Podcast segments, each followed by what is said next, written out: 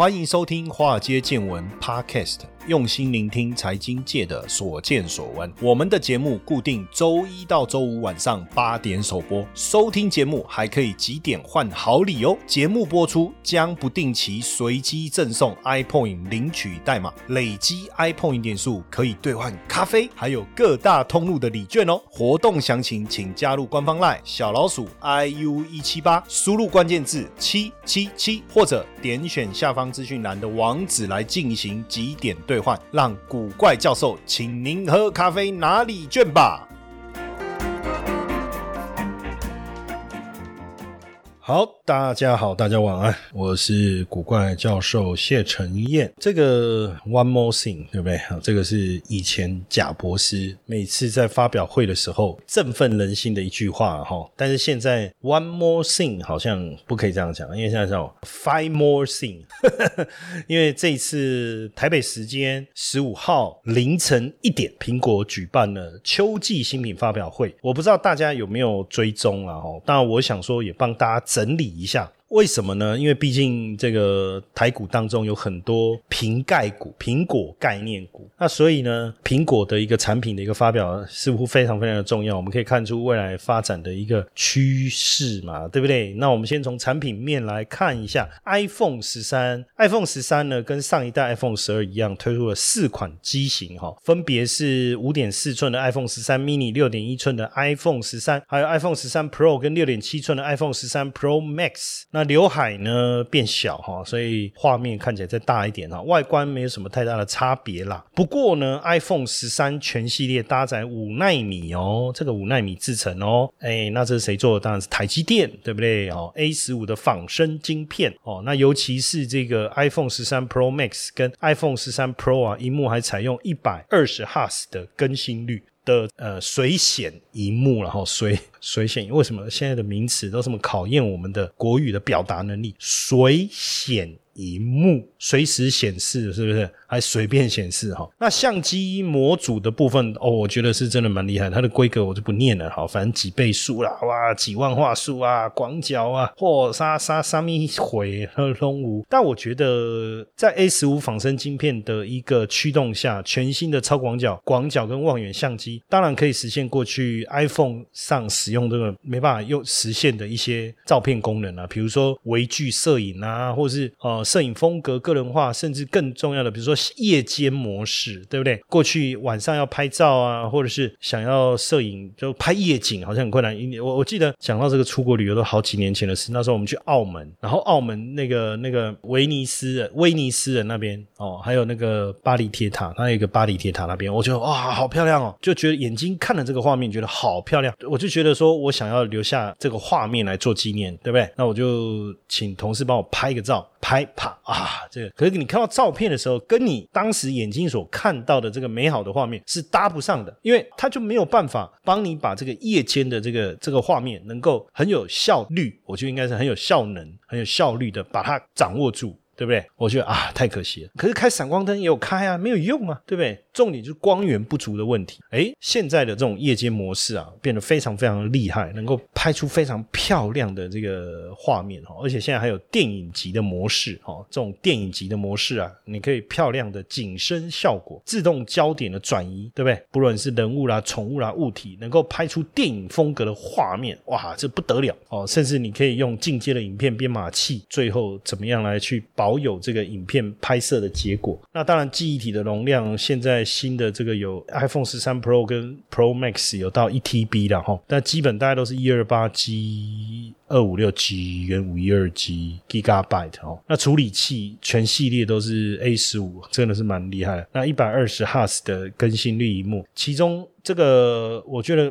蛮厉害，就是 iPhone 十三 Pro 跟 iPhone 十三 Pro Max 啊，还还使用这个 ProMotion 的这个自动适应更新频率技术的 Retina X D R 的显示器，它可以指引这个 十赫兹 到 一百二十赫兹 的自动适应更新频率。也就是说，当你在于静态，就是比如说你在看稿子啊，它属于静态的，那它就降到比较低，比如说十赫兹。但是当你在滑的时候，你你当然更新频率要高嘛，对不对？那这个时候它就自动帮你调到一百二十赫兹，这个是蛮厉害的齁。那另外就是行动网络无线技术等等啊，电池容量哦增加非常多，那包括这个无线充电最高到 十五 十五 W 哦十五瓦，然后快速充电功能，充电三十分钟就可以达到 百分之五十 的电量。快充我觉得很重要啊，那有时候就快没没电，然后充要充很久，那这时候怎么办呢？对不对？哦，所以快充我觉得还蛮重要。再来就是 Apple Watch Series 七嘛，哦 Series 七 Apple Watch 这个啊、呃、也是搭配这个水显的 Retina 显示器哦，算是 Apple Watch 历来最大最先进的显示器哦。而且这一次 Apple Watch 的焦点在哪里？就是健康侦测哈、哦，包括电子心率感测器、心电图跟血氧感测器，这个很重要哦。现在这个血氧的观测啊，真的非常非常的重要，因为尤其是在 COVID 之后，大家对于健康这个部分也更重视了齁。而且这次 Apple Watch 也运用几何学重新设计啊，然后稍微比六啊在后 百分之五十， 可是又不牺牲光学的清晰度，所以可以更加的抗裂哦。那电池续航力可以达到十八个小时，吼吼，这个诶也不贵齁、哦、就是 Apple Watch S E 啊售价也才八千九百、哦、那有各种颜色啊，就是这个 Series 七、哦、有各种什么午夜色、星光色等等、哦、我觉得现在戴手表、哦、还是要戴功能的啦、哦、你戴一个劳力士，除了炫富让人家了解有钱就是这么的平淡无奇之外，它能够帮你测血氧嘛？不行嘛，倒在路边还不能呼救嘞，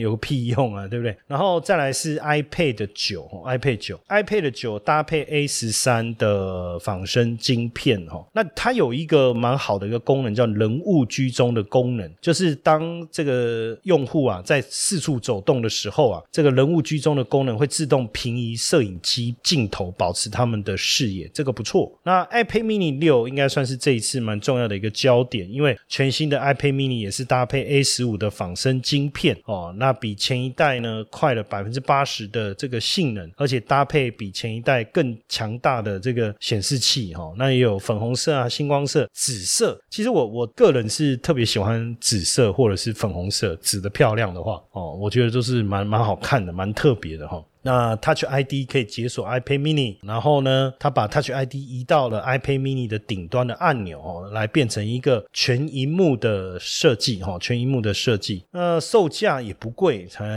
一万四千九百，那如果是 Wi-Fi 加行动网络的机型是一万九千四百。那现在帮大家做一个总整理啦、哦、第九代的 iPad 啊，其实跟以前一样的地方，萤幕一样、哦、Home 键一样， Lightning 一样、哦、那广角相机、录影功能哦，这个都一样哦。A 也有支持这个 Apple Pencil 哦 ，Smart Keyboard 这都没有什么差别。那不一样的地方，当然因为采用 A 十三 的仿生晶片呢、啊，速度啊比上一代更快。这个萤幕呢有原彩的设计哦，容量也提升哦。这样说起来，我感觉好像也没有很大的一个差别。那 iPad Mini 啊 ，iPad Mini 啊，呃，颜色呢，大概有我们刚才讲到的颜色有几种，四种，对不对？全萤幕的设计，有电源键的 Touch I D。有 Apple Pencil 二、啊、A 十五 的仿生晶片，超广角的镜头，所以这样看起来我觉得好像 iPad mini 是比较吸引人啊，对不对？那 Apple Watch 这一次五种颜色可以选，萤幕更大了、哦、萤幕也更亮，诶你不用把手腕抬起来也能看得清楚，能显示的文字内容也更多了，还搭了全新的输入模式，还有这个表盘，就是、呃、你可以用滑动的方式在键盘上打字、哦、这个可是为什么还要用打字？你可以用语音输入不是吗？用手表它打字多痛苦啊，对不对、哦，那电池续航力哦也比以前高更多了哈、哦。那这次我我觉得 iPhone 十三跟过去 iPhone 十二在比较上哦，呃显示器的部分哦、防水的部分啊、镜头的部分其实没有什么太大的差别啦。主要我觉得可能电影级的模式这个部分，因为呃全新的六核心的 C P U， 全新四核心的 G P U， 当然搭配你电影模式，手机的功能性大幅度的提高，摄影风格的模式刘海缩小，续航也提升，似乎有不一样，能够让你使用手机有不一样的感受了哈。那 iPhone 十三 Pro 跟 Pro Max 颜色大概四种，银色、石墨、金色跟天风蓝。坦白讲，颜色上没有什么太大的惊喜啊哈。然后 A 十五 的仿生晶片哦，最主要我觉得当然是这个更亮的 O L E D 的这个 X D R 的一个萤幕，还有这个 一百二十赫兹 自我调整萤幕更新率，还有搭配更好的三颗的主相机、哦、然后包括摄影风格，主要我觉得在续航力的部分、啊、也比上一代、哦、iPhone 十三 Pro 比上一代多了 一点五个小时、哦、iPhone 十三 Pro Max 比上一代多了 二点五个小时，整体产品来看，当然我个人是觉得不错不错、哦、还, 还 OK。但为什么在我们中秋节前，应该是发表会前后这段时间，实际上就是苹果的概念股都没有什么太大的一个表现、哦、其实这里面呢，我也帮大家稍微整理一下、哦、当然第一个我觉得在销售的一个数字上、哦、因为大家预期可能会产生一些问题，什么问题？就是所谓的出货的一个数量有没有可能在第四季因为缺料的关系而下修，到底是销售不如预期，还是说到时候会有一个是所谓的这个缺料的问题所带来的一个影响，这个是大家还是比较关注的点啊。而且我们也发现说，比如说像歌尔声学好的，它是 AirPods 就是大陆主要的代工厂，对不对？可是呢，在发表会前夕的一周呢，外资是大幅度的减持歌尔声学的股票，最主要也是因为他们的财报，虽然说整个这个 AirPods 的营收啊，就是让整个智慧声学的部分的业务的绩效是出现了比较高的一个成长，可是毛利率却大幅度的下滑，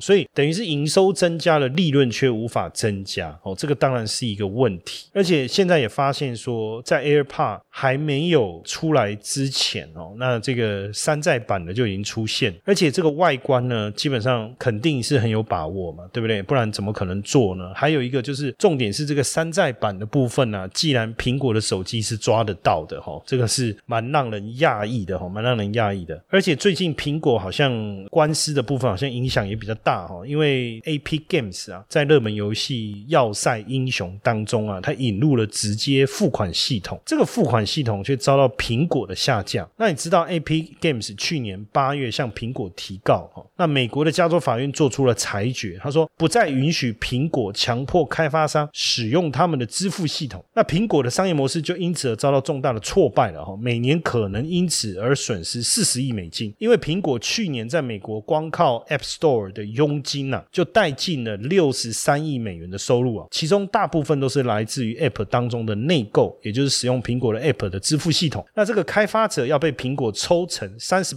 所以很多人都讲说这 百分之三十 的佣金就叫做苹果税。哎呀，这个部分当然对苹果势必会带来蛮大的一个影响哦。你常常听到财富自由这四个字，却不知道实际上该如何达成吗？每天上下班规律作息，是不是已经觉得疲惫不堪了呢？常说投资理财很重要，但是该从哪里开始入门呢？比特币投资相信大家都有听过，但是却不知道该从何开始。因此呢，我们开设了一门比特币新手变行家，听名字就知道你是新手，也适合上课。除了有完整的基础策略课程两百分钟，还有一百分钟的实战直播，每个月可以让大家在线上和老师一同练习。另外，古怪教授还额外提供学员免费申请十 U S D T 的奖学金。这么完善的课程，你还在等什么？课程原价六千六百，现在五折优惠，只要三千三百。立刻加入官方 LINE 小老鼠 I U 一七八， 输入关键字 B T C， 取得课程优惠资讯，还送你免费的比特币教学懒人包。那另外一个当然也是就是新 iPhone 的引擎震动，会不会就是新 iPhone 的这个镜头啊，因为现在使用光学图像稳定还有自动对焦，那所以因为它使用陀螺仪跟磁传感测元件，要来帮助补偿拍摄照片或视讯时的移动跟震动。所以如果你是外送员，比如说吴伯义啊或富胖达啦、啊，那大家现在都习惯用手机导航嘛，在手机前面放一个这个架子，对不对？再把手机架在上面，然后开导航，这样也不会有边骑车边使用手机的问题嘛。那接一个这个无线的耳机，哎，也可以在中间接单啊，或是对话等等。哎，可是如果机车这样一直震动，动它所产生的频率啊，可能会带来伤害耶。那这怎么办？哦，这个是不是也是一个一个问题？哦，是大家所担心的问题。那说实在，发表会当天啊，京东平台上面啊，第一个小时预约的人数就突破二十万人哦。那呃十五号当天预约 iPhone 十三 的消费者也达到 一百三十四点四万人次哦。那从整体来看，中国网购平台首日预购苹果手机人次啊，却比过去消退很多。为什么？因为 iPhone 十二 当时首日的预购人次是达到一百五十万哦，在京东平台上达到一百五十万，但今年是一百三十四万左右哦，接近一百三十五万，那等于是衰退了一成哦。而且大家别忘了，去年因为苹果推出这个 五 G 嘛，对不对？那因为毕竟是新推出 五 G 这个机型啊，那所以呢就跟很多的这个呃这个电信商来合作，推出巨额的补贴来留住客户，或是让客户转用这个 五 G 的手机哦。那如果用户升级到 五 G， 比如说美国的这个微信电信啊，或者是 A T and T 啊，还有 T-Mobile， 其实去年都推出高额的补贴方案来吸引用户转到他们的 五 G 服务。像这个 iPhone 十二 Pro， 你如果拿 iPhone 十 S 去旧换新，它补贴五百美金的一个优惠，然后你升级到九百九十九的方案，就是升级到九百九十九的方案，而且你每个月呢只要付二十一美金，付十八个月，这看起来其实相当诱人，因为这个电话费我本来就要付嘛，那我旧的手机拿回来，我又可以旧换新，你又给我一些补贴，对不对？哦，那所以整体来看是相当的优惠的哈，所以这个部分的优惠今年到底还有没有继续，我们也不确定。那如果有的话，那能不能再刺激这个销售量？那如果按照过去苹果手机发布整个苹果股价的表现，其实在发布的头一天股价是涨跌互见的哈。那发布三十天内，坦白说也是大概涨跌各半。那真正对苹果股价比较有帮助，通常是要到这个六十天哦，六十天才会涨多跌少。过去十五次新机发表当中有十一次是上涨。那为什么会这样？原因也很简单，因为其实在新机发表之前，股价已经先涨了，利多稍微也有做了一些预先的反应。那等到真的新机发表啊，不就这样吗？啊，你你想一下哦，什么叫苹果概念股？苹果概念股的意思就是说我出货给苹果。那发表会的时候，你觉得苹果的供应商手上，比如说它的销售通路好了，不管它的直营专卖店哦，网路通路啊，或者是这些网购平台啊，哦，那你说呃先预购。然后发表会预购，然后几号开始起跑，对不对？那我想问的是说，到底这些货是预购以后大家才开始订货，还是早就已经订了？所以其实营收应该早先就开始反应了，所以为什么都在发表会之前股价会先涨，发表会之后股价反而涨不动？当然再来就要看发表会之后后续销售的数字有没有持续的成长，有没有追加订单的效果哦。如果有追加订单的效果出现的时候，当然对苹果的股价也好，对供应商整个供应链来讲也是一件好事嘛。而且另外有一个点啊，我也要特别提醒大家，其实苹果的手机占它整体的营收的比重是持续的下滑，过去可能占 百分之七十， 现在已经降到这个大概不到 百分之五十 了齁。当然还有这个其他就是 iPad 啊，加上这个 AirPods 啊等等齁， Apple Watch 这些加一加大概还有 百分之二十 左右， 20到25左右。其实另外一个层面串起来就是他们的服务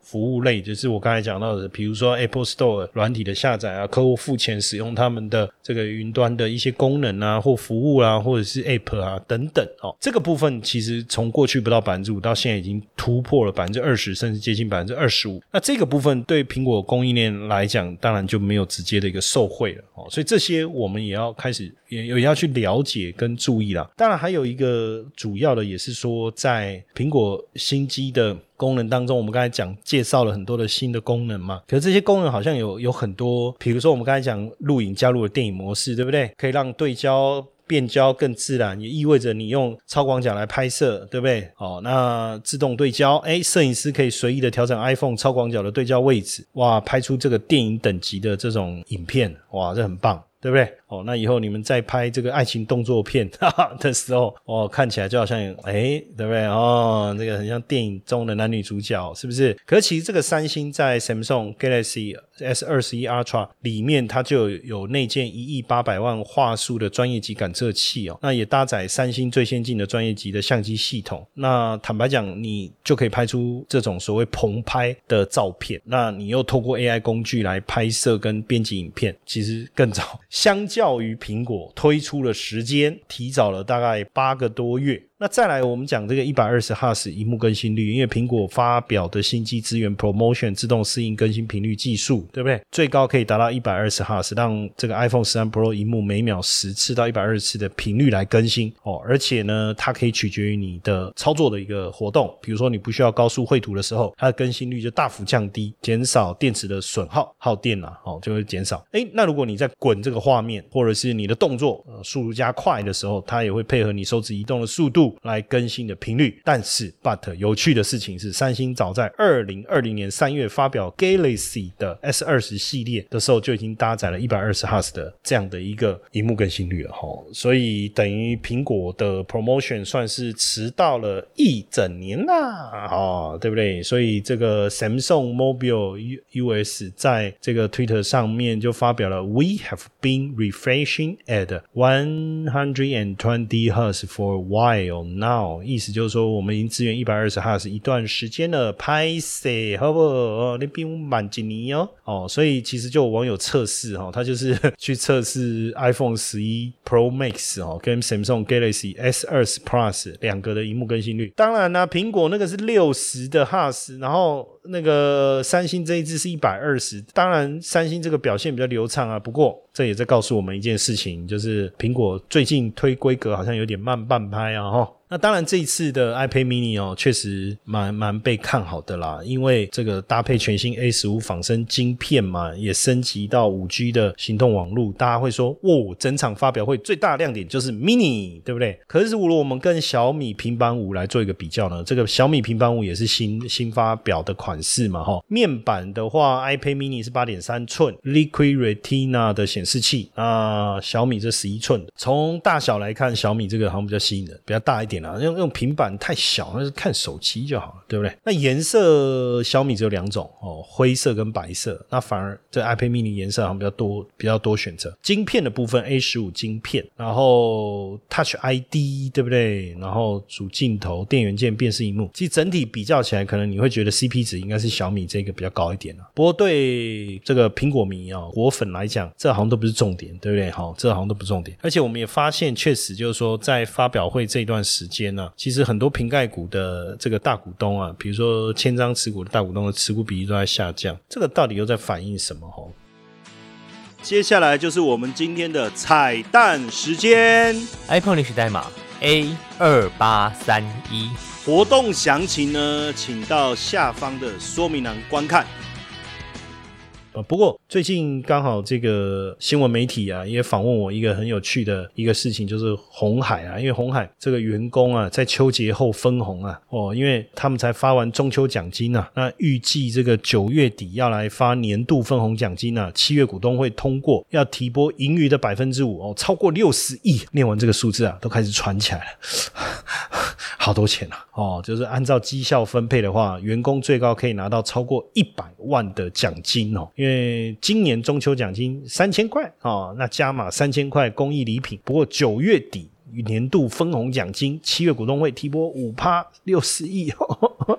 好多。那当然其实呃，基本上 iPhone 啊，我我跟大家讲说销售的情况，当然股价是比较现实，就是说要看你成长的状况嘛。当然今年第一季、哦、苹果整个市占率掉到第三名，被小米超过嘛，小米成长幅度太惊人了、哦、成长高达 百分之八十三 冲到第二名。那第二季苹果又被这个这个超过超越、哦、那掉到第四名、哦、预计第二季应该是数字会出来是第四名，不过第三季有机会回升到第二名、哦、那因为对鸿海来讲、哦、鸿海组装呃 iPhone 十三 全系列的订单也差不多七成、哦、那也有六成是 iPhone 十三 Pro 的订单、哦、就是说 iPhone 十三有七成是它嘛， iPhone 十三 Pro 也有六成是被鸿海拿下啦，所以整体来看去年鸿海的获利是超过七块钱，对不对？那今年上半年就已经超过四块钱了齁，所以今年如果没有什么意外，整体获利相较去年成长十到十五趴 甚至 百分之二十， 我觉得应该也不是太大的